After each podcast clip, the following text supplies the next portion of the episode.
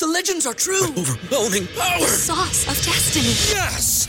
The most legendary sauce has arrived as McDonald's transforms into the anime world of WickDonald's. The greatest flavors unite in all new savory chili McDonald's sauce to make your 10-piece Wick Nuggets, fries, and Sprite ultra powerful. Unlock manga comics with every meal and sit down for a new anime short every week only at WickDonald's. Ba-da-ba-ba-ba, go! At participating McDonald's for a limited time while supplies last. Say goodbye to your credit card rewards. Greedy corporate mega stores, led by Walmart and Target, are pushing for a law in Congress to take away your hard earned cash back and travel points to line their pockets. The Durbin Marshall credit card bill would enact harmful credit card routing mandates that would end credit card rewards as we know it. If you love your credit card rewards, tell your lawmakers hands off my rewards. Tell them to oppose the Durbin Marshall credit card bill. Welcome to Three Yards Per Carry, a podcast covering the Miami Dolphins and the NFL. Now, here's your hosts, Chris, Alf, and Simon. And we're on, and welcome to Three Yards Per Carry. This is your post-draft edition. I'm Alfredo Arteaga. I have Simon Clancy here. I have Chris Kaufman here. Now, this show is brought to you by ShipYourCarNow.com. These guys can move your car, boat, RV, motorcycle, or equipment anywhere you need in the world. Are you a business owner and need to ship freight or machinery? Call them now. Moving away to college or just leaving the state? Don't drive your car there, ship it there. Call our friends at shipyourcarnow.com. Here's the number 1 800 264 4644.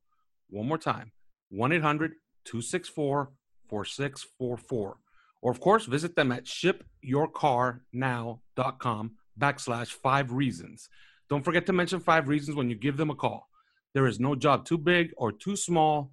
Give them a call and see what Ship Your Car Now can do for you. All right.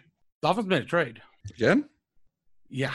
And they got the quarterback of the future, a future Hall of Famer, Josh Rosen. Simon, what do you make of this going forward? What did you, what did you make of the trade? Uh, everybody knows what, what I feel because, you know, I wrote like 600 words on it and all of the been- internet hates my guts now over it. But what do you make of the trade? I mean, I think it's a good trade. And uh, you can like it or not, and it's fine. But ultimately, it's going to be judged on the field. We can like it or not, given what he did at UCLA. We can like it or not, given what he did at Arizona. Uh, we can take into consideration the shitty team that he played on, the bad offensive line, the terrible skill position players. That's fine. People say, "Oh, it's excuses." Eh, Whatever. People are going to be people. It's fine. Ultimately, what you've got to think of is that within the span of what an hour on Friday night, Chris Grier turned the 48th pick into Rosen, a sixth rounder, and a second round pick in 2020. You've now got a year to see if last year's number 10 overall pick can be the quarterback of the future.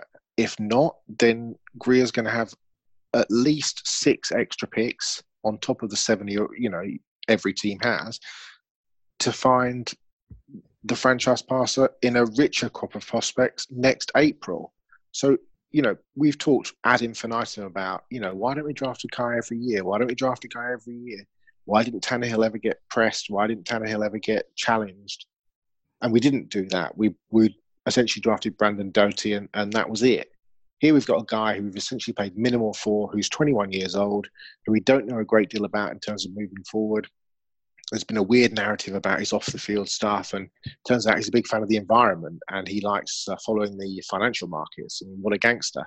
Um, and hopefully, you know, he's going to be given afforded the opportunity. And look, if it takes two years, you know, because he's going to be playing behind a generally shitty offensive line. But if it takes two years, whilst it takes you out of the two uh, Justin Herbert, Jake Fromm Jordan Love, Jacob Eason race, it puts you back in the Trevor Lawrence, Justin Fields, Brock Purdy, Sam Hartman, Adrian Martinez, and everybody else you want to think of race in 2021. Uh, and in that case, he's a backup quarterback who you're paying six million pounds for three years with an option to, to have him as a backup quarterback for for the fourth year because obviously five fifth uh, fifth year option for for a first round draft pick. I don't really see what the fuss is about, whether you like him or not.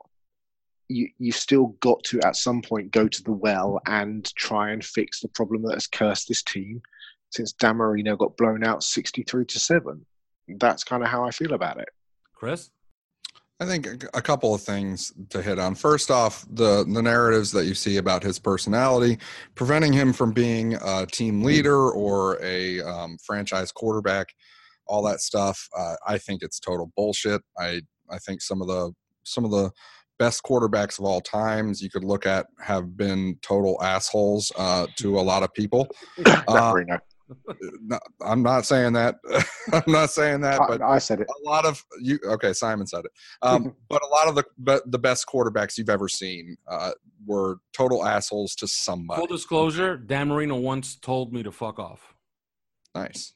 And those two. But it, so I, I don't buy that. I never. I, I don't really buy that. I think that uh, NFL people get into all kinds of mistakes when they when they start trying to be psychologists. Um, so that's not that's not an issue for me. Um, also, this is a second and fifth round pick. It's not three first round picks. I mean, let's not pretend that we're we've mortgaged the future on this guy. Uh, let's also not pretend that he is more than what the Dolphins paid for. I think that in the NFL, often you get what you pay for because uh, that's the way the market, the NFL market works.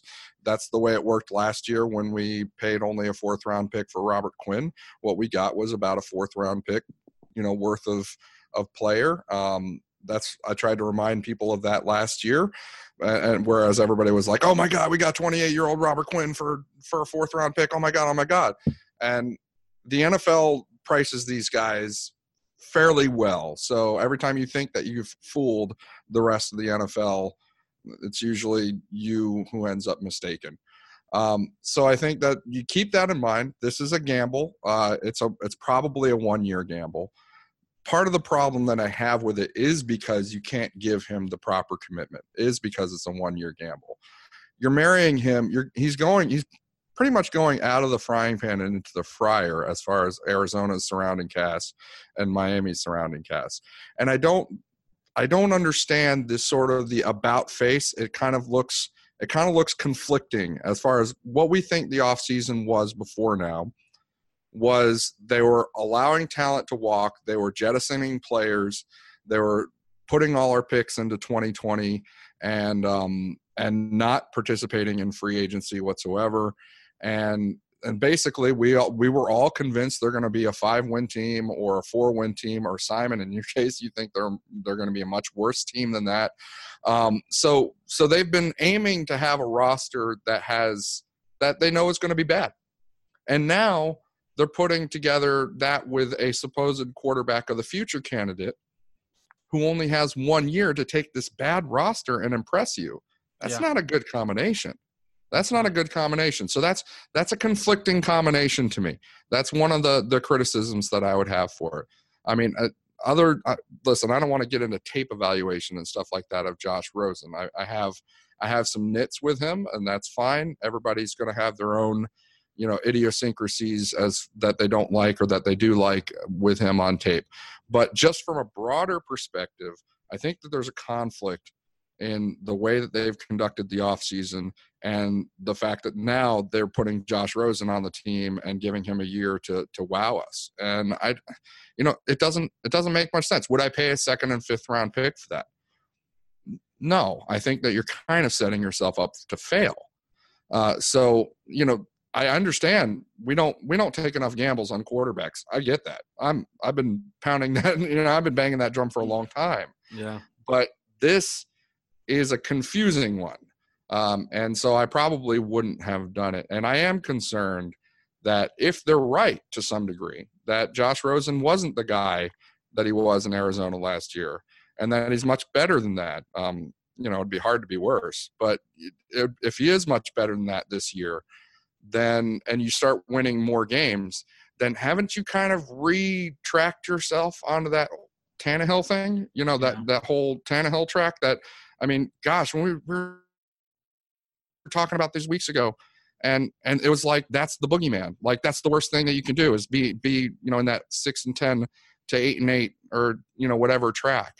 And and now we feel like we might have just gotten back onto it. and or it on the upside, we might have just gotten back onto it. So I don't know. That's that's what feels wrong with it. But hey, I wish him all the best. I think he's a good dude. I think I you know I like him. I, I like listening to him at the press conference.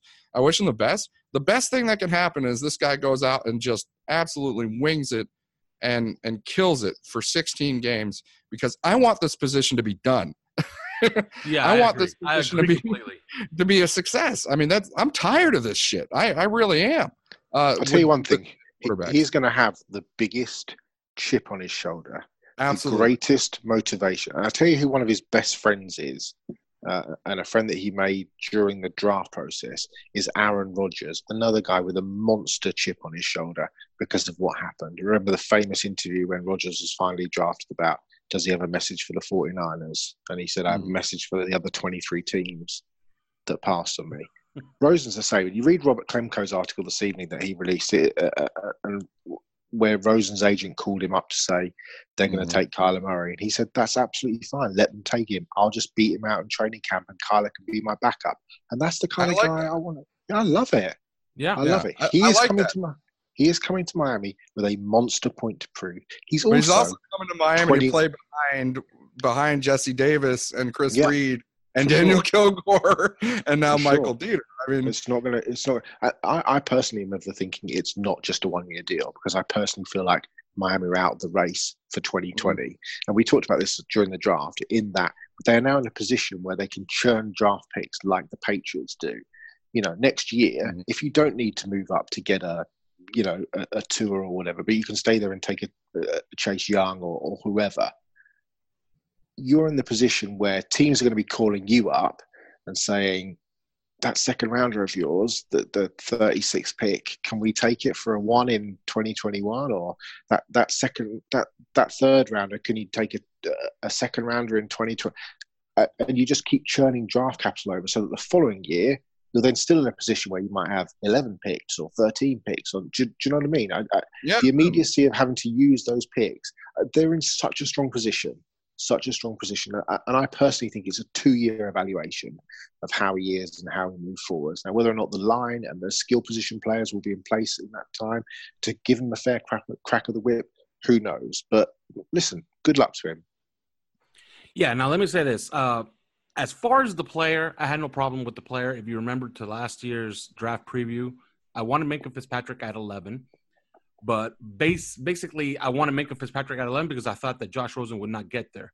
But if he did get there, I I, I thought, yeah, might as well just draft him because I thought he was a pretty good quarterback coming out of UCLA. Now he had his problems, but he can absolutely spin it, and especially his intermediate passing at at UCLA is what caught my eye. And it caught my eye early in the season. Now he faded as the season wore on, and I liked him a little less, but I still thought he was worth the pick.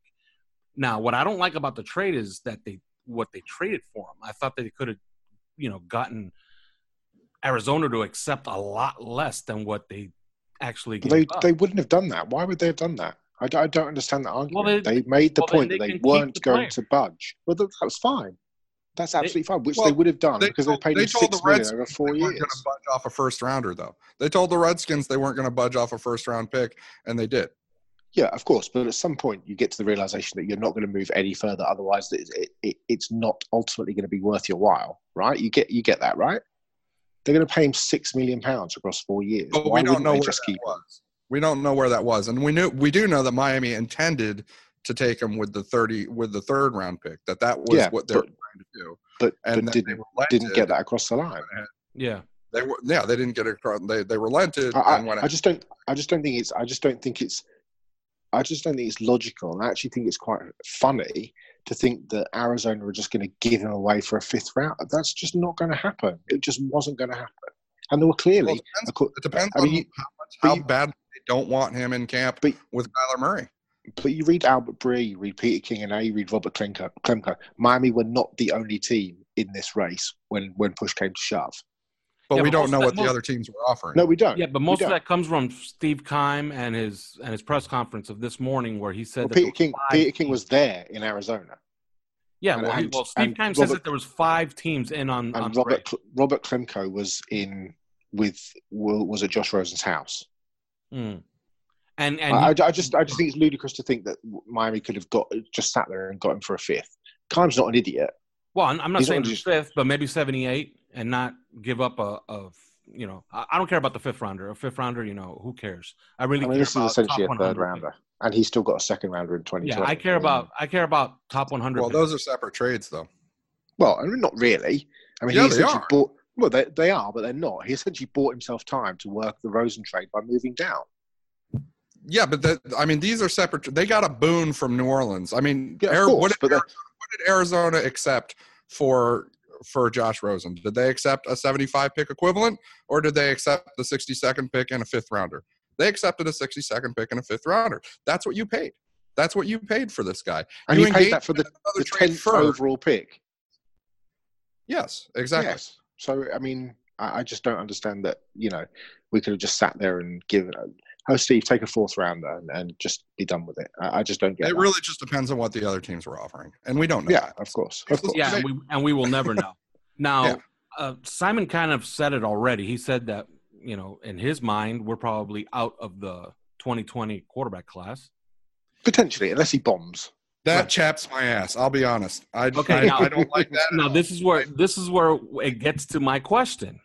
I was looking up Ryan Tannehill's stats from his second year, and I remember that second year because we all watched it and we said, "Hey, there, there's there's something here." Let's say that Josh Rosen goes out there and throws 24 touchdowns with 17 picks, so he has the turnovers, but he throws for 3,900 yards, and he somehow I'm not going to put eight wins on him because that's what Tannehill got in his second year Mhm. because I don't think that that's possible. But let's say he whips and drives this team to six wins. No, Are you that's not enough. completely out of the 2020 quarterback class, Chris? No, I, no, absolutely not. That's that's not high enough. That's not. I mean, that's that's just a that's just. Well, just I got unf- news for you. I think that 90% of the Tannehill era. fan base would be out.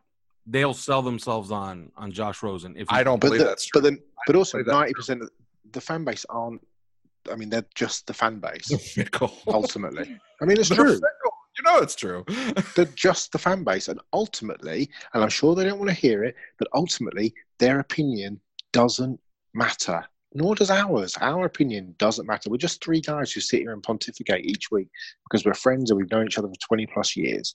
But ultimately, it doesn't matter because I don't. but we do get to debate whether we think Of something course, is, and that's right- great. Ah. Absolutely, absolutely. But Chris, we, we should, and fans should be aware that Chris Grier and and, and Coach Flo and, and all those guys are not sitting in the war room thinking, "Jesus, I wonder what Barry from Fort Lauderdale thinks about this," because that's just not how it works.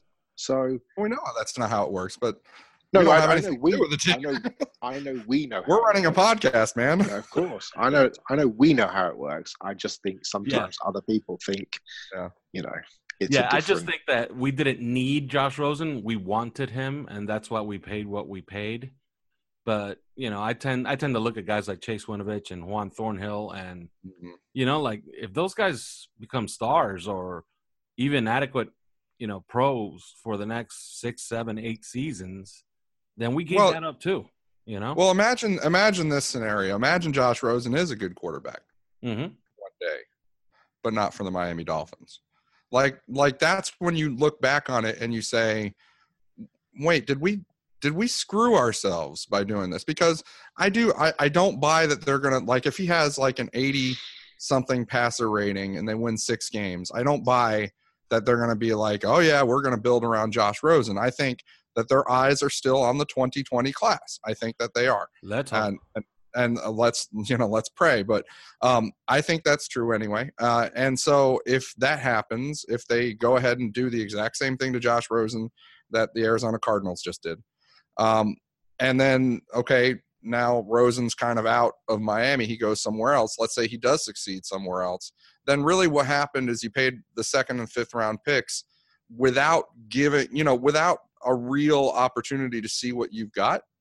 And um and on the other hand you know without a whole lot of payoff you know w- in that one year that you had them i i think that there's miami's kind of setting themselves up to fail multiple ways because of the fact they've engaged this entire off uh, off season like they're like this is rebuilding slash tanking year Yeah. And now we're going to take this shot for one year on a quarterback to see if he's the franchise guy, except you're not giving him any better of a team than he just had in Arizona. But as Albert Breer said, look, Rosen comes at a price that's not going to preclude us from drafting Tua or Justin Herbert next year or Trevor Lawrence the year after.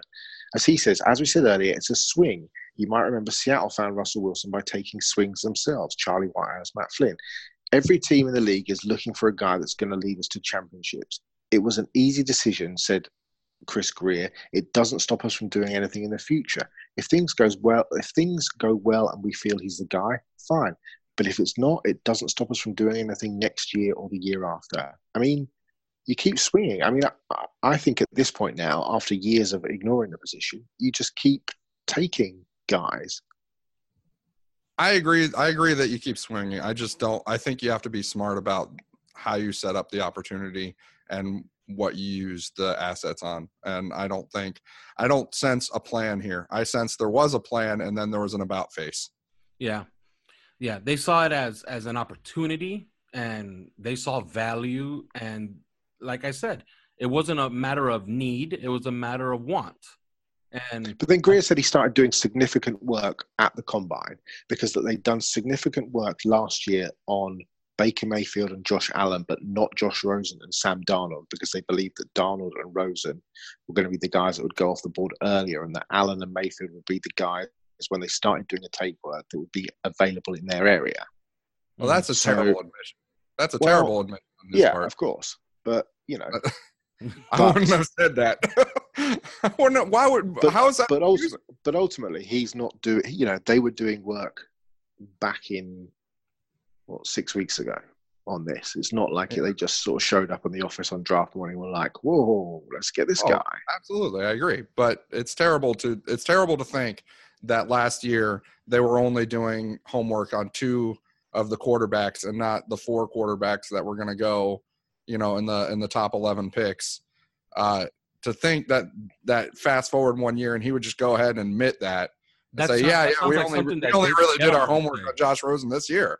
I'm not that's- sure that's exactly. Either that sounds like a lie or sounds like you know, like like just a terrible thing to admit to. I think it's time to play the Michael Bolton music. Yeah, yes, it is. All right. So Boyz II Men coming up. yeah, we got to move on from Josh Rosen. So we moved on to, well, it was, you know, day two of the draft. And they do find themselves with the 78th pick. And they take Michael Deiter, guard out of Wisconsin. Uh, I have three words for that. Okay. Chauncey Gardner Johnson. I have two more words. Uh, Yodny Cajuste. Uh. I could have swore that those two guys were going to be the pick. Uh, Mm. one represents a desperate need, which is a guy that can play tackle, and the other is a guy that you know I don't know, man. I love this this defensive back class. One of the best I've seen in the last few years. We managed to take none of them. He was the best, in my opinion, staring us right in the face at 78. I would I would have gotten pretty excited about it. We take Michael Deiter. Your thoughts, Simon? I mean, I don't have a problem with the pick at all. I mean, we've just talked about the fact that Josh Rosen has, you know, you want to get him the best opportunity possible.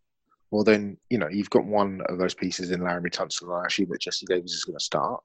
And here's a kid in Deiter who can play multiple positions. And as Chris, I'm sure, will um, ruminate on, he will, you know, there's a real potential at centre.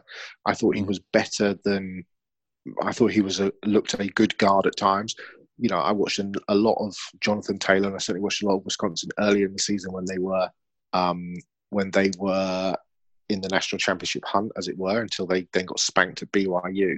Um, but when you watch Taylor, you see a lot of Deiter, um, and he's a good player. I think he's a good player. I think he's a starting player who offers you position flexibility, but I think ultimately he's going to start next to to Laremy Tunsil. I mean, he's a big guy. He's a long guy. Chris talked. There's a very interesting video. If you've not seen it, I Al's put it up yet. Very interesting video where Chris analyzes a number of his plays and some some plays at the Senior Bowl and stuff. And you know, he's big. He's quick. He looks much better on game film than he looked at, at, at the Senior Bowl. You see him driving off the ball and moving people consistently down the field. That's what I saw. Good leg drive. You know, his ability to work with double teams. His ability. Eh, he looks like somebody that you see playing under Dante Scarnecchia. You know, he mm. looks a, scheme fit for what I suspect that we will be looking to do in Chad O'Shea's offense. And, and I, you know, yeah, Chauncey Gardner Johnson's a good player. Um, the the other guy that you mentioned, good player, Yodny but Cajuste. you know, the only Cajuste, I mean, fine. Cajuste is going to need a serious year in the weight room. I mean, a serious year in the weight room. Let's not kid ourselves over that. And he's injured. You know, he's got a torn pec muscle or a torn bicep muscle. So, you know, I mean, the Patriots brought him in, and that's absolutely fine. But ultimately, the Patriots brought him in as a mulligan player. You know, for whether for when Marcus Cannon, who's a free agent after next year, assuming that Cannon moves on, much as Trent Brown did, and Isaiah Wynn slips into Trent Brown's position, it feels like in a year's time after the rehab in the weight room, Marcus Cannon moves on and uh, and in steps Cajuste. So, you know, I, I don't know. I, I we can keep bashing, we can keep bashing, but uh, actually, I think he's a good pick and a player who's going to be a day one starter. Uh, you know, he's played like 198 games or something in Wisconsin. Um, you know, I think he's yeah he's got issues, but most interior offensive linemen coming out of college systems these days have issues. We'll see how it plays out in the field. Now, Chris, you asked me something uh, earlier this weekend for me to, you know, put it out there, you know, through sources, you know, what they were they're thinking as far as Michael Deiter, where he's going to play. I'm told he's going to cross train, but they look at him as a guard, and so primarily. yeah, so I would see him playing as a guard, and I was hmm. sold the whole, you know, I, I was sold hard on him for whatever reason. I, you know, I, I wasn't particularly impressed, but they really, really do like him, and they they actually think he can play almost every position on the offensive line except right tackle, odd- hmm. you know, oddly enough. But yeah, and he did play a little bit of left tackle at Wisconsin. No, he played more than a little bit. Yeah, he He played- played a lot. He played like what, what? How many games was it? Like thirty-two games. Oh, he left played the entire last year. At Played- yeah, exactly. the entire last and he year. played, so- and he played, I think, four games in in uh, in 2016 as well, or not 20. Am I, what am I thinking? Of? Yeah, 2016. Well, you've That's done right. some some digging into his tape, Chris. What do you see? Um, you know, it's it's a so this was not one of my favorite players heading into the draft, and I think part of it is I had a lasting impression in my mind. I'd I'd watched him at Wisconsin, and I've seen I've seen him play. I mean, he's he doesn't strike me. I mean, listen, he doesn't pull you like uh, like he's special. I mean, that's that's not um, what you're saying. You don't look at him and you're just whoa, you know, like that's not the the kind of player he is. Uh, he's very, you know, kind of technically sound, experienced player. He went to the Senior Bowl and he he had really an awful week of practices. Um, that's that's the lasting impression, and that's that's what I you know kind of was thinking about when I was like, uh, you know, I'm just gonna go ahead and target some other guys instead of this guy. Um, during the week of practice, especially during pit drills and the one-on-one drills, which are, you know, to be fair, stacked against the offensive linemen. I go to them every year at the Shrine practices. I see them, you know, every time. Um, he sucked though. He, he was getting. I mean, Charles Omenihu knocked him on his ass like twice, and uh, and some other guys literally, you know, bowled him over and knocked him on his butt. And um, and some other guys just beat him. Khalen Saunders uh, did some work against him. You know, a bunch of guys, bunch of guys did work against him in the Senior Bowl. But then in the game itself, uh, I remember watching him for a few plays and yeah, you know, he's he's not he's not catching my eye quite the way say Nate Davis is or um, or some of the some of the other guys in that game. Um, but when I went back and watched the game itself, he did have a much better game. So you know the the game conditions are different from the, those one-on-one drills, and I think that's important. What I see is a guy that can absolutely zone protect and and pass blocking. Um, you know he's he's going to have a lot of uh, there's going to be a lot of working with the center and working with the left tackle. And when he does get isolated in one-on-one you know he's got a surprising anchor. He does really well.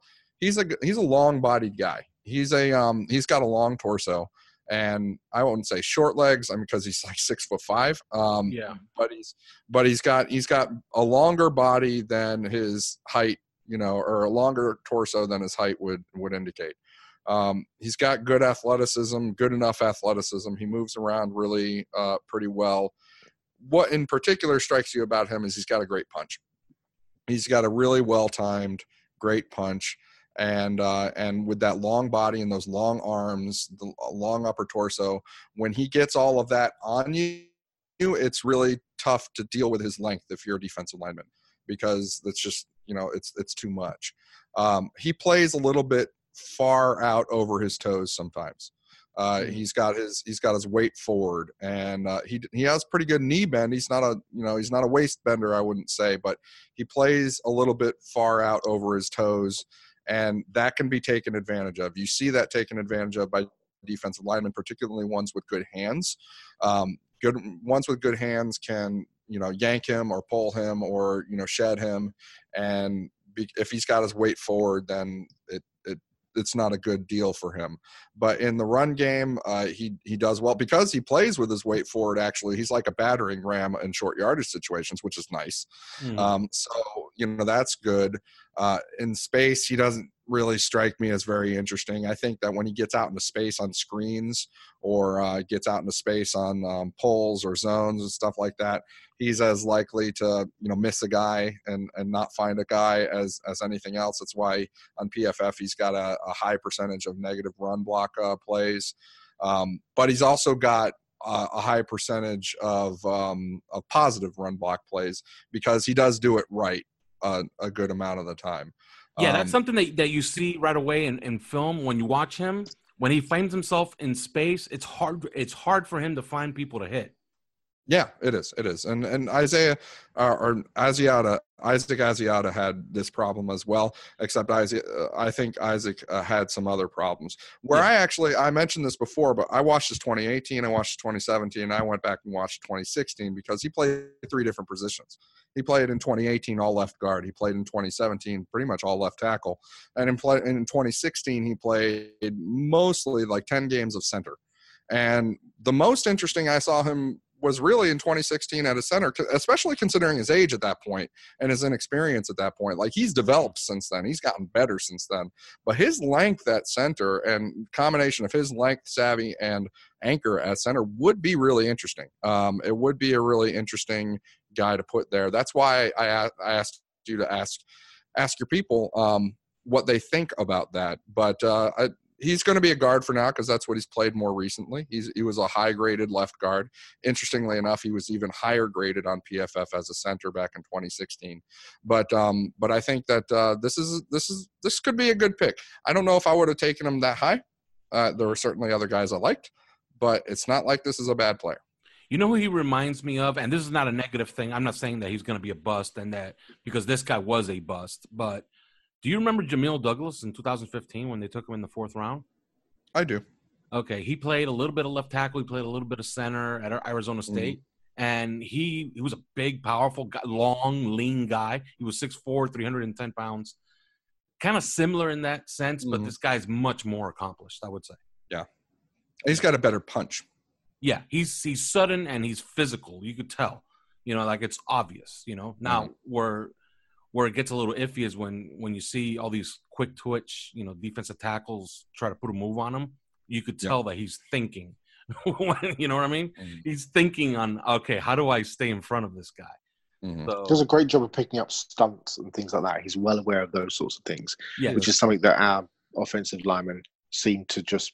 uh, I mean, they see them week after week, and it's like the first time they've ever seen them, and they, you know, thank God that will change, if nothing else. yeah. So, coming up, we will assess the rest of the draft. Uh, Alf will tell us why he hates every other person that was ever born to play the game. Um, Chris and I won't, essentially. First, this. You're listening to the Five Reasons Sports Network. We've created a menu of intelligent and entertaining content on demand for commutes, workouts, and more. And by now, you're already familiar with the 15 different podcasts in our network. Today, we are proud to announce the premiere of our brand new website, 5reasonsports.com. On it, you'll find columns from more than a dozen of our hosts, many who are professional writers in the market. Watch original videos from shows like Miami Heat Beat and Balls Cast. Browse our full merchandise shop. And unlike other outlets in the area, there's no paywall. Everything is absolutely free. All of this from a network that's credentialed from all five major sports teams in South Florida. Oh, yeah, did we mention that it's free? We're by Miami for Miami. We're sports on your schedule. We're Miami Sports on Demand. We're the Five Reasons Sports Network. Go to 5reasonsports.com today. Hey, it's Seth Levitt here from the Fish Tank with my main man, OJ McDuffie, the juice. And Juice, we've got a special guest over the next two weeks in the tank. What's up, everybody? It's Pat Surtain, and I'm officially diving into the fish tank. If he was better than Peyton, Yeah. he definitely wasn't better than me. Oh, there So we that's go. what I wanted to get Yeah, th- that's where we're going with it. Did you and mm-hmm. Peyton ever play against each other in high school? Absolutely beat him 35 7. 35 to Get outta 7. here. Oh, yeah, I had three rushing and two passing on him, accounting for all five touchdowns. Had hands in all of them. yeah. Hey, Pat came in here saying he doesn't remember stuff, but he Oh, I remembered remember all that. that. Make sure you dive into the tank to hear our entire interview with Patrick Surtain here on the Five Reasons Sports Network. You can catch up on what you've missed and hear new episodes every two weeks until July by searching The Fish Tank on Apple Music, Google Play, Podbean, Spotify, or wherever else you find your favorite podcasts.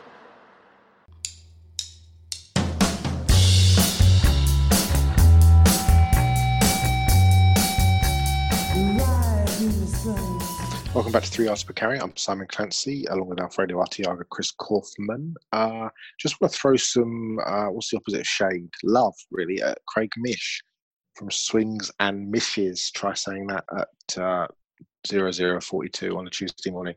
But Craig essentially had the Dolphins and Michael Deiter about six weeks ago.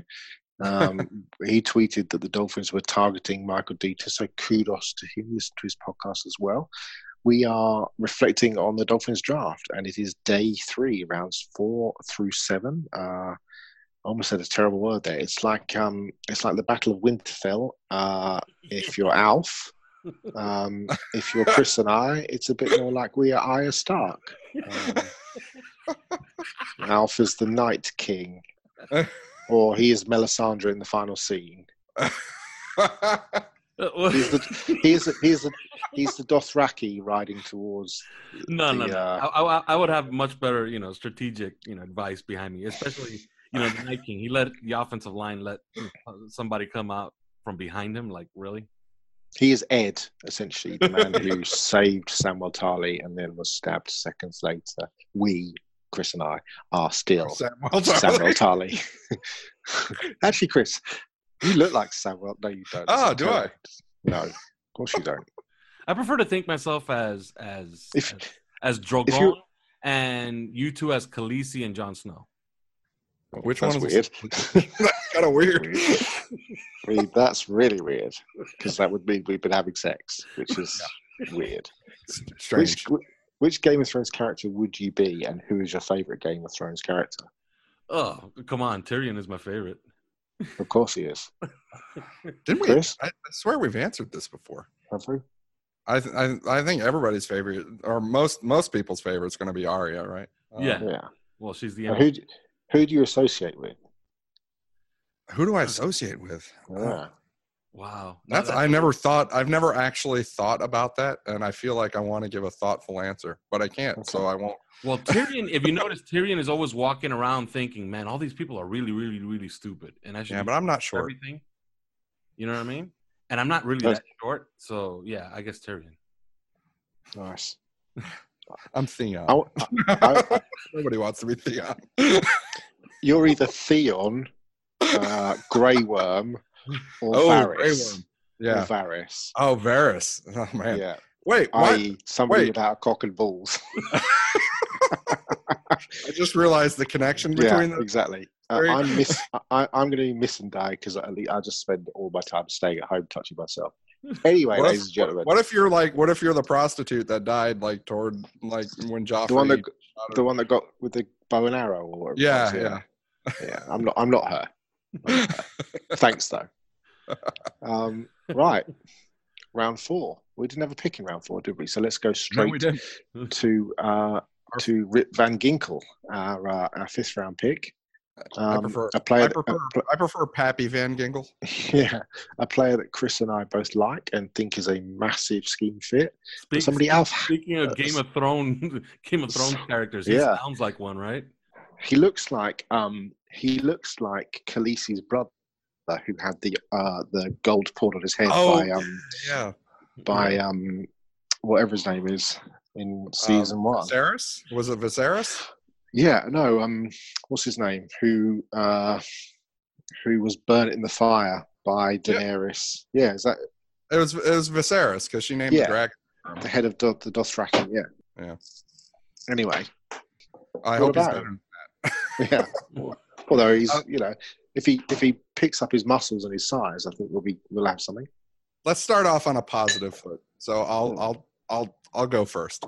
uh, I thought that he's a good. He, I've always had him on a list of perfect fits for this position that we know that they want to fill in the linebacker unit.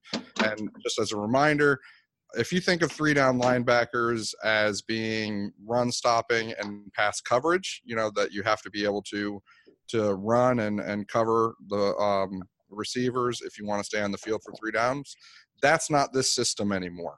Uh, this mis- this system has been changed to a New England style defense where the three down linebackers are three downs because they can run stop and they can pass rush um, or be a force up front. Um, yes, they they might drop back and and take care of some uh, some easier uh, coverage responsibilities, but mostly you're thinking of these guys as you know run stoppers, real linebackers um, that can weave through traffic and do things in the middle uh, from a stacked linebacker position off ball and go up to the line of scrimmage and be a force, rush the passer from the outside, blitz the A gap, stuff like that. Jahlani Tavai of Hawaii, we talked about ad nauseum. Uh, was a perfect fit for that. He went in the late second round to the Detroit Lions, who run the exact same system. He was Um, apparently going to the Patriots if he'd lasted that long. that's right. That's right. So it was either the Detroit Lions or the New England Patriots, and I imagine the Miami Dolphins probably were interested as well. So, um, so this is another guy. Andrew Van Ginkel is interesting because he has real linebacker traits, real linebacker experience, but he's also been used like a pass rusher. There have been other guys like you know uh, Terrill Hanks, who is now a uh, an undrafted free agent for the Miami Dolphins, uh, are similar, but this guy tested extremely well at the NFL Combine. He is uh, basically six three and a half, 241 pounds, 38 inch vertical, um, 10 foot three broad, broad jump. He did a 414 shuttle and a 689 cone. Those are those are serious times. Elite times, guy- Yeah, elite times for guy for six foot for nearly six foot four and 241 pounds. That's amazing. And he ran a four five six uh, official at his uh, at his pro day at Wisconsin. So he's an athletic dude. Um, I think that some people are down on him because his pass rush in 2018 wasn't awesome.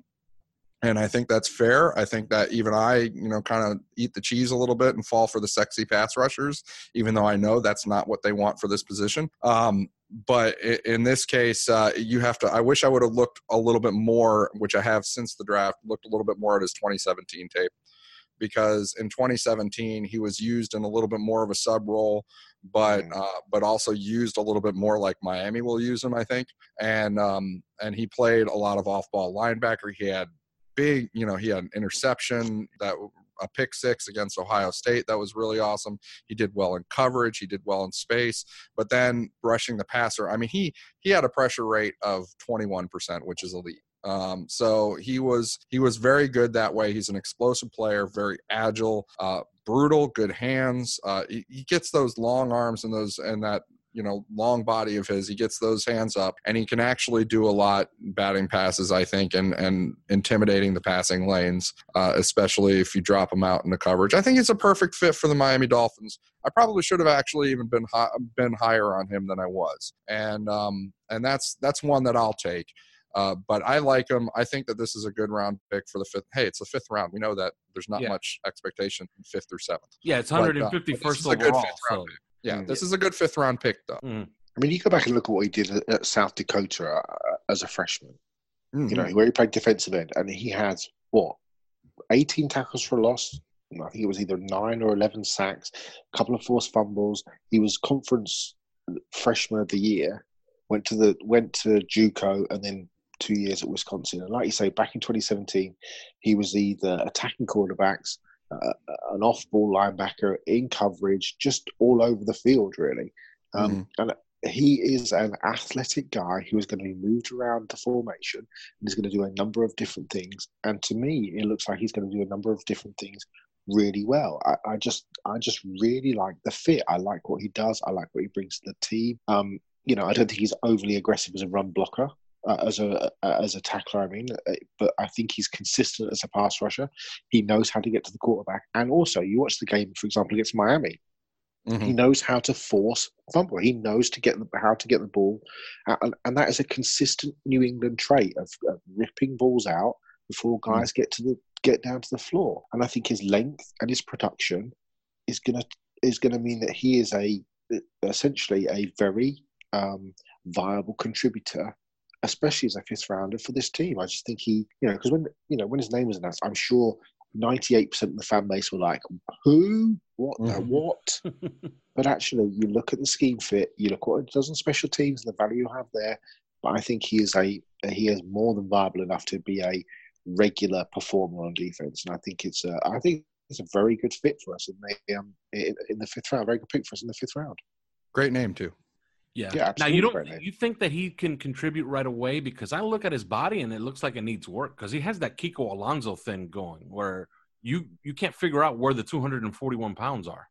Yeah, he only had 17 reps at the combine, but um, I think he, I, I think he contributes straight away.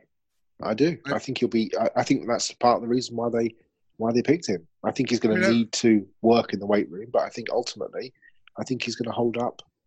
Um, yeah, he may, maybe there's a sub package rusher to start with, but I think he will he will find the field. All right, so we're gonna move on here, but very quickly from both of you. First, Simon, is he rostered or is he a guy that that could find his way onto the practice squad? Oh, he's he's on the roster. I I mean, I'll be amazed if he doesn't make the team. Mm. Chris? This is one of the roster. This is one of the roster players to me. Uh, definitely. Um, I don't think. Yeah, uh, consider that they need some. They need bodies for this position, right? We know that, right? Yeah. That making this defensive transition is hard, and um, and you need that in particular piece in order to do it. And he's the best one they've got. So I yeah, he's he's a roster no brainer. And plus, uh, Funky Buddha Brewing has already agreed to do an Andrew Van Dunkel. So um, you know he has to be on the roster. All right. Well, the sixth round came around and they take Isaiah Prince out of Ohio State. Big school, Mhm. big guy. He's a tackle, position of need. But Chris, you panned the pick right away. a little bit. So let him have it. Listen, I mean, his history is bad. People know that, though. Um, I think people that are familiar with his work, especially Ohio State people that are familiar with his work um, a number of years ago and throughout the years at Ohio State, I think they will tell you that he was awful, and then you know miraculously he improved, and that's that that explains him. But if you look at Isaiah Prince, he is just like Jaryd. So they got a uh, offensive tackle from the AAF uh, named uh, Jaryd Jones-Smith, and Isaiah Prince and Jaryd Jones-Smith are very alike in that they they both have ridiculously long arms, ridiculously big wingspan. Jaryd Jones-Smith has like a seven foot five inch wingspan or something like that. I've never even seen before. Oh yeah, for Um, those of you who haven't seen him play, Isaiah Prince, he absolutely looks spectacular in a uniform. Yeah, and he's got and Isaiah Prince has like a, a seven foot himself. He has a seven foot and a half inch wingspan and 35 and a half inch arms. And you see it. Like he he he wins, you know, he definitely wins the eyeball test. Uh, he's six foot six and a half, 305 pounds. He's very athletic. He tested out really well for for all of you know basically all of the numbers except for the agility drills, which is conspicuous because on tape that's where things start to fall apart. Listen, I, I think that he's a he's an interesting roll of the dice in that he's got a great body and he made sort of a almost miraculous turnaround of his career at Ohio State and um, and was doing far far and away better than uh, in especially in 2018 than he had in previous years. I also think that when you um, when you look at him, he he opens up his chest quite a bit, and a defensive lineman can get can get their hands in there, and he has a hard time with that. I think that you can intimidate him with speed around the edge, and then he he kind of panics and uh, and can get his shoulders turned um, too quickly and uh, and not be patient enough. And I wonder how patient he's going to be at the next level when things when guys get even better and even faster. Um, I think that he's got this history of sort of you know getting into into Ohio State and being a little bit overwhelmed and then getting better. And it, it seems to work out that that those sorts of guys that did that in college also do the same thing in the NFL. So there's going to be a big learning curve with him. I think as we stand here today, and the reason I panned the pick and said you don't want to know what I think, in part because at the time nobody had any appetite for anything except positive, you know, language about everything that the Dolphins were doing. I mean, let's face it, that's true. That's that's what people on Twitter wanted to hear. Um, but also because I legitimately believe the AAF guy, Jaryd Jones-Smith, is probably going to be ahead of him when when all thing all is said and done at the end of camp and we're making the final cuts. So could he be cut at the end of camp and put on the practice squad? Yes, I do believe that that is a poss- a strong possibility. But otherwise, you know, he's a dice roll and he looks like a dice roll. So take it. Simon? Yeah, I mean, I, I don't mind the pick. I'll go back to the game that he played. Was it 2016, maybe 20? I don't know. I think it might have been 2016. Remember the where he let up six sacks? Yeah, it was at the Michigan game where the, the game that ended on the spot of the ball and Ohio State went 30 to 27. It looked like Michigan had, been, had stopped them and, and they gave him the first down on the, on the spot of the ball. And he was absolutely atrocious. And it was mm just, you just thought, how you, you're just not going to. I mean, I think JT Barrett was just like scrambling for his life. Yeah. And from that point forwards, I mean, he had some iffy games. I remember the Maryland game, he struggled. But from that point forwards, it seemed like he got a little bit better incrementally. And then I thought last year, actually, he played pretty well. And you look at him in the run game, mm-hmm. and I think at times he was dominant in the run game. I was looking at Pro Football Focus's statistics over the weekend. He was the fifth with you there highest. He was the fifth high, and I never do that. I never look at PFF, but he was the fifth highest rated run blocker in the draft. You know, he's a big human being. I think he ran. Did he run a five hundred four or five hundred eight in the combine? You know, he's he's got athletic traits that you like. And I think you look at some of the issues that he has, uh, uh, and I don't think that they're.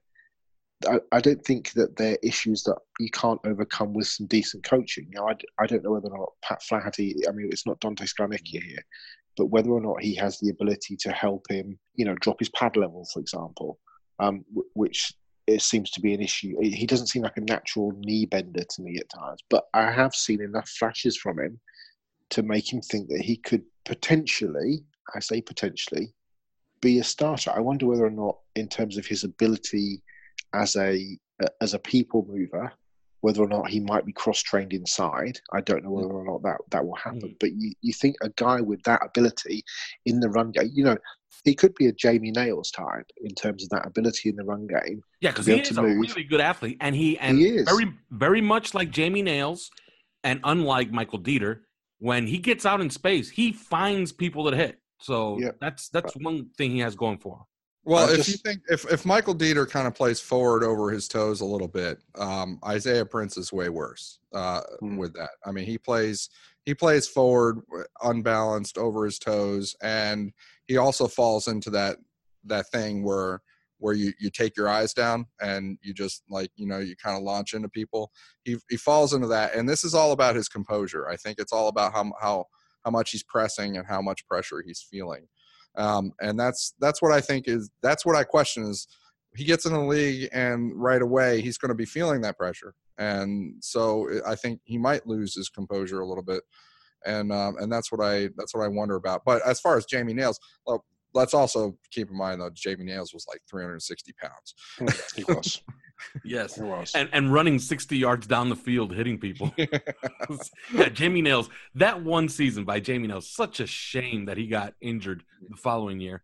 But that one year with Jamie Nails was was magical, as magical as a season can be with a guard. Really? I mean, I don't mind in the sixth round taking a risk on a six foot seven, 305 pounder with some serious athletic traits who can smash you in the mouth in the run game and looks yeah. like he's got some technique issues that could be coached out of him. I don't mind that.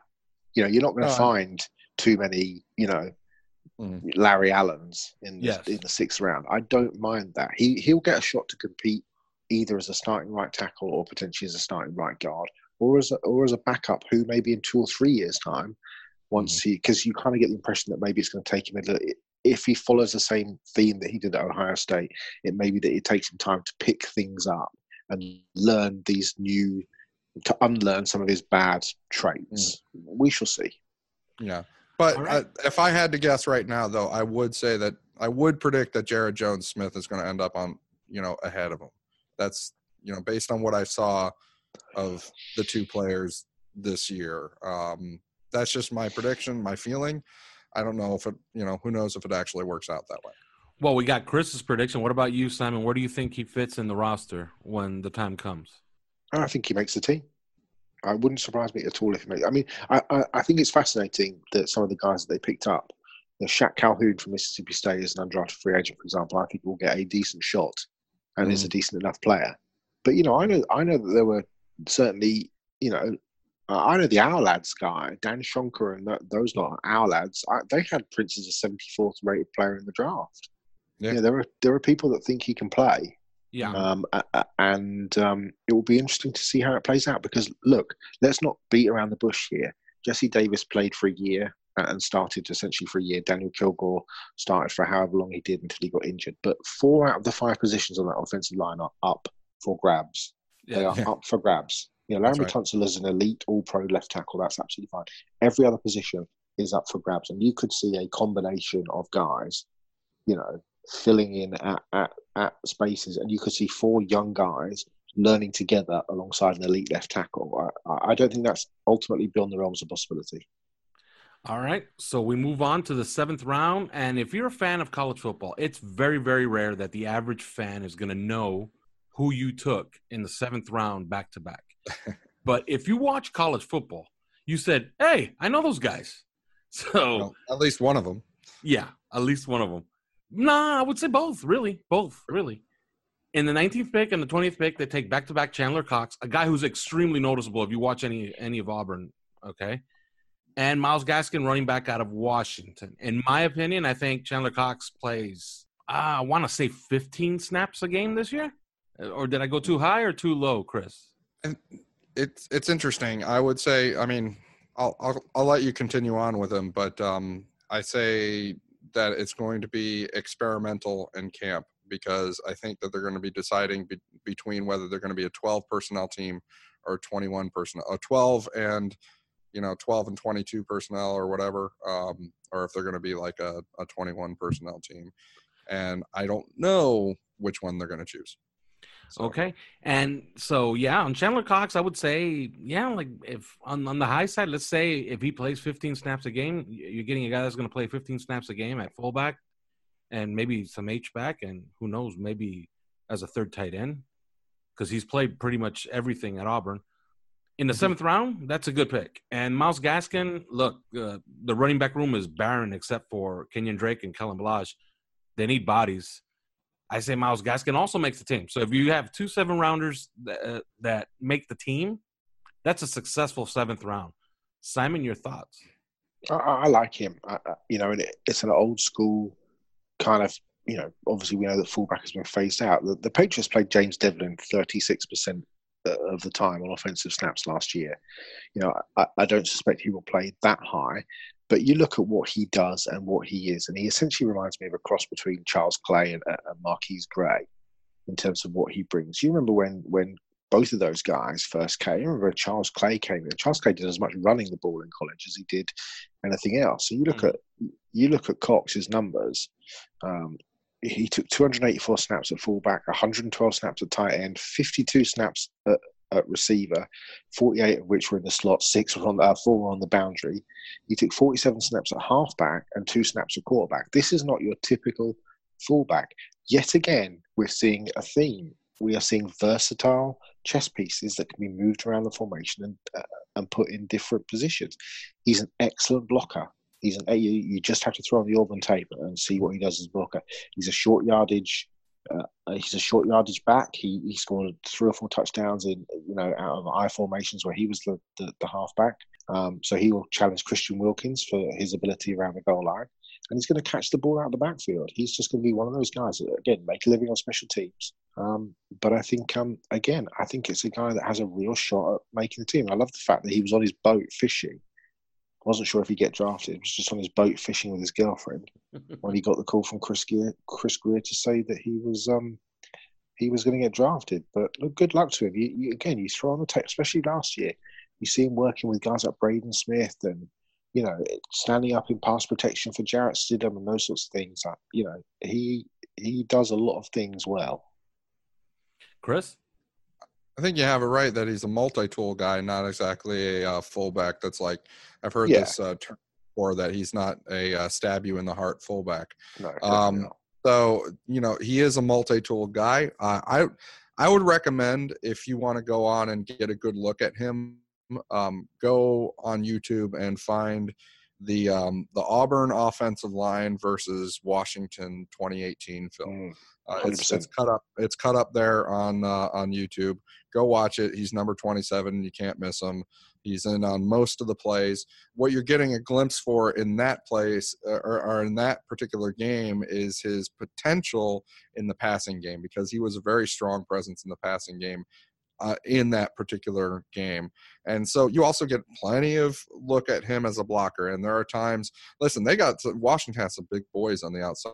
Um, uh, at defensive end and outside linebacker, they got 277 and 282 pound guys out there, and so he has to take on these guys as a fullback, as a 240 pound fullback, um, and take them on as if he were an on the line tight end, and he did it. And he, you know, that that's that's more physical. That's better blocking than you get out of Nick O'Leary, who's who's a tight end, an actual tight end, and who is bigger.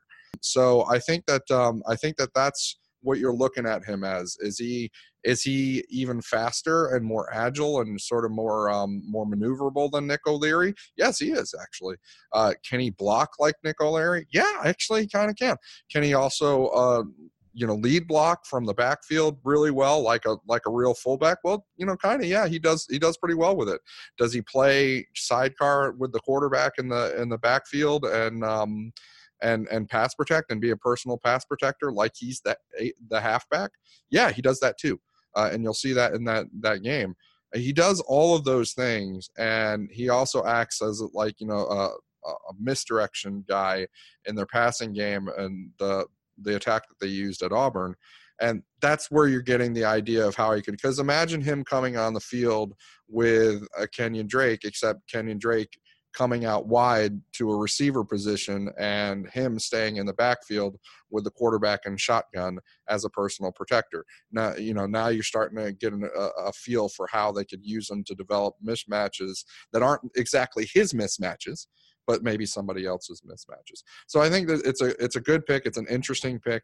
Um, I think that in camp they're going to be tr- testing out because they they got this thing with Mike Gesicki. They're going to try to figure figure out how he works.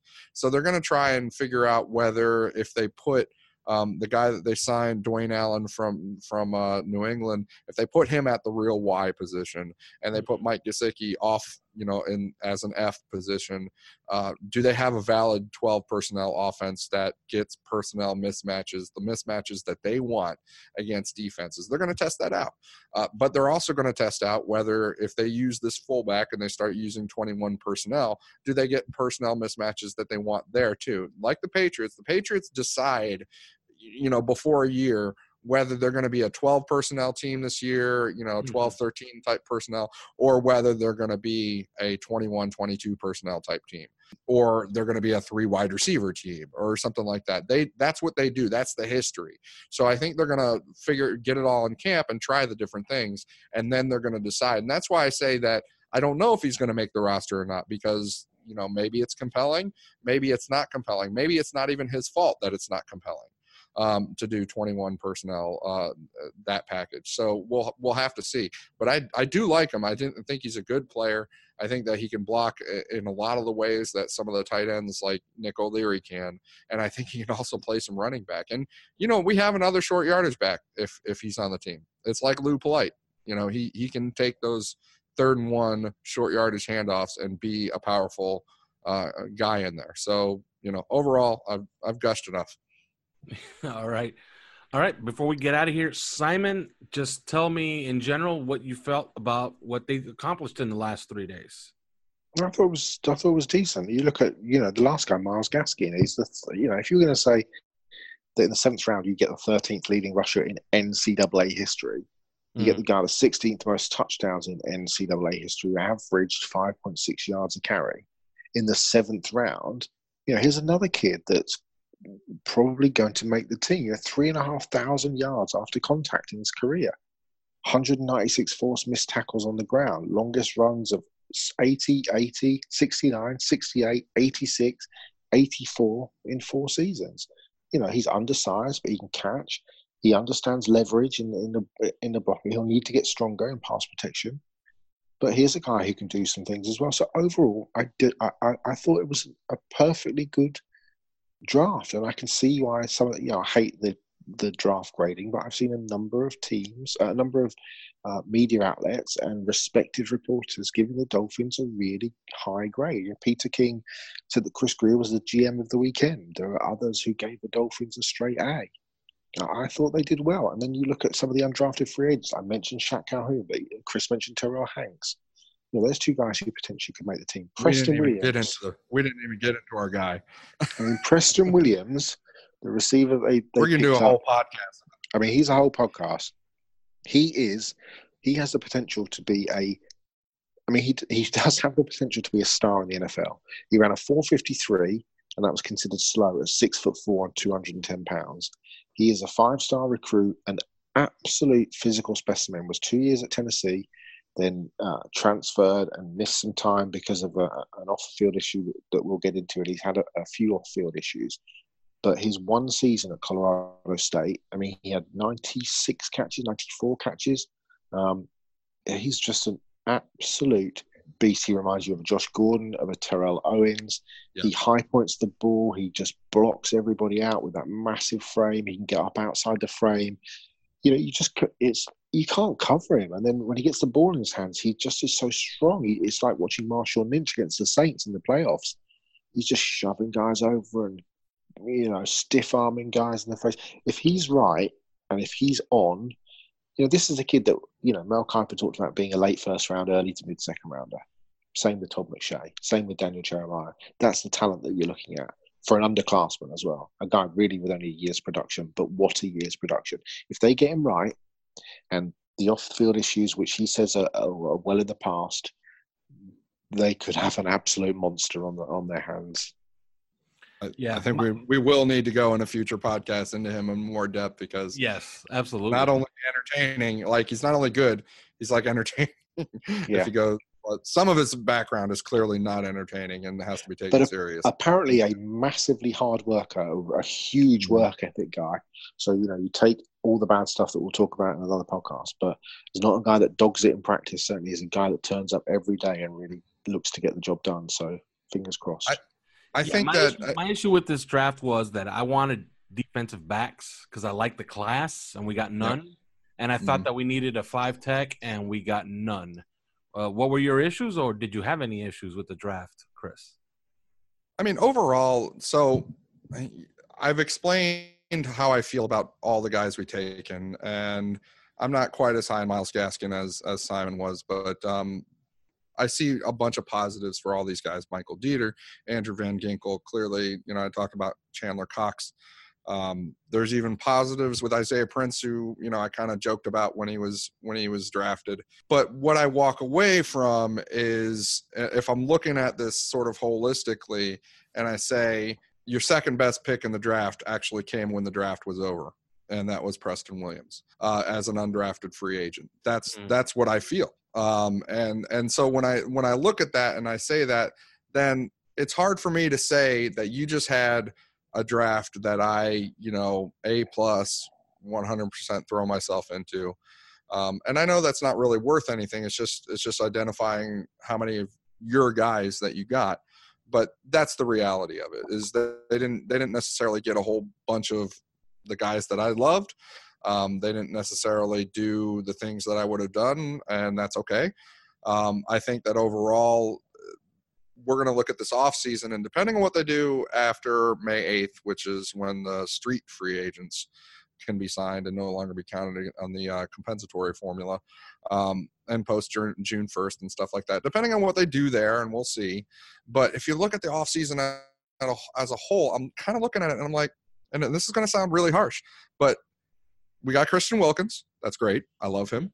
And then a, a bunch of scratch off tickets. And and that's that's what it kind of is. And i know that that sounds bad but you know that's that's what if you look at eric rowe and the groin issues that he has you know that's that's sort of a scratch off if you look at uh, chris reed and the fact that he's a, an annual backup with the jacksonville jaguars and we're going to try and see what he has that's a bit of a scratch off if you look at um, you know well Ryan Fitzpatrick um, that, Oh, I, don't, I don't even want to get into that um, and and then you look at you know the draft and starting with you're talking about third round picks like you know a third round a third round rookie Michael Deiter is there really a lot of reason to expect a whole lot there? Um, a fifth round guy and Andrew Van Ginkel we'd like, and I get it, but it, it's still a fifth round pick, and fifth to seventh round picks are you know, they are what they are. They have the historical um, you know averages, uh, and and Chandler Cox, a fullback, and you know a, a real a real roll of the dice who I don't even think necessarily is going to make the team at tackle in the sixth round.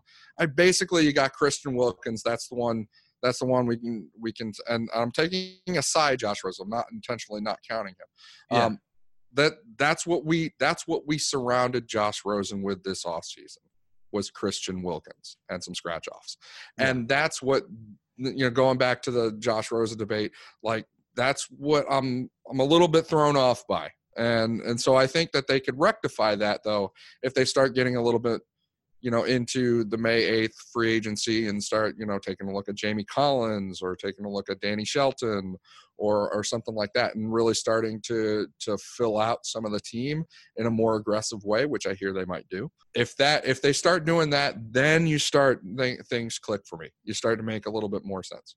But uh, but that's how I came out of the draft. That was my feeling. All right, we got to get out of here. But before we do, let me just say this: if if you believe our evaluations and you take heed in what we say, then the Arizona Cardinals might have had the draft of the decade.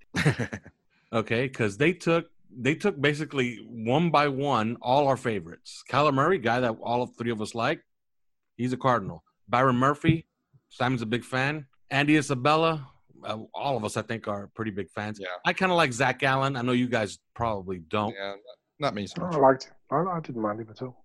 Okay, Hakeem Butler. You don't count. Mm-hmm. Hakeem Butler in the fourth round. Jesus He was Christ. my number one receiver. Yeah, Yeah, so he he was mine too.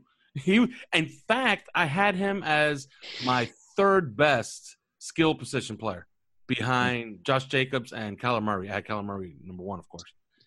Lamont Gaillard, my favorite center, you know, you know, gettable center, and they got him in the mm-hmm. sixth round, which kind of hurts. So yeah, they had a you know on paper great draft. Some guys late that you know were. I believe they got Josh Miles, which was a big Yeah, big and Caleb Wilson, the tight end from UCLA. Yeah, and moment. um and and it deserves to be said, you know, Drew Anderson, the quarterback who Simon and I are both very familiar Mm. with. They got him as an undrafted free agent. He knows that offense already. I mean, the guy he's got to beat for the QB3 role is is a second year out of Princeton who doesn't know the offense and didn't do so well in preseason last year, so you know, we'll see. But and then the, the QB2 is Brett Hundley. Um, you know, we all have our feelings about that, I suppose. So you know, watch out. Drew Anderson could actually be on that roster come this season, and I like him a lot. All right. Well, that's it. It's been a fun draft season. We gave you guys five shows and one post show and one emergency podcast where Simon was actually golfing. I was in a car, and I don't know where the hell Chris was, but I was in a was car too. You were in a car too. So we did a pod. Mm-hmm. We did a podcast where one guy was on a golf course and two guys were in a car, and I'm recording this on my phone. So it was a miracle that that got on the air. But it's been fun. It was fun giving you all this information. Next week, I have no idea what the hell we're going to talk about. oh, and of course, guys, on Saturday, the Kentucky Derby, Omaha Beach will win the Kentucky Derby. All right, that's it. That's it. There is no more. Talk to you guys next week. Thanks for listening to Three Yards Per Carry.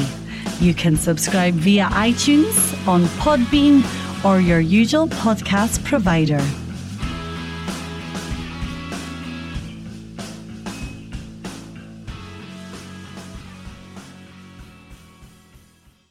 Say goodbye to your credit card rewards. Greedy corporate mega stores, led by Walmart and Target, are pushing for a law in Congress to take away your hard earned cash back and travel points to line their pockets. The Durbin Marshall credit card bill would enact harmful credit card routing mandates that would end credit card rewards as we know it. If you love your credit card rewards, tell your lawmakers hands off my rewards. Tell them to oppose the Durbin Marshall credit card bill. Swimsuit? Check. Sunscreen? Check. Phone charger? Check. Don't forget to pack the 5 Hour Energy. It fits great in a pocket or carry on, and the alert feeling will help you arrive ready for anything. Now get 20% off when you use code 5HE Travel at 5hourenergy.com. Expires April 30th. One time use only, not valid with other discounts. Remember, visit 5hourenergy.com and use code 5HE Travel to save 20%.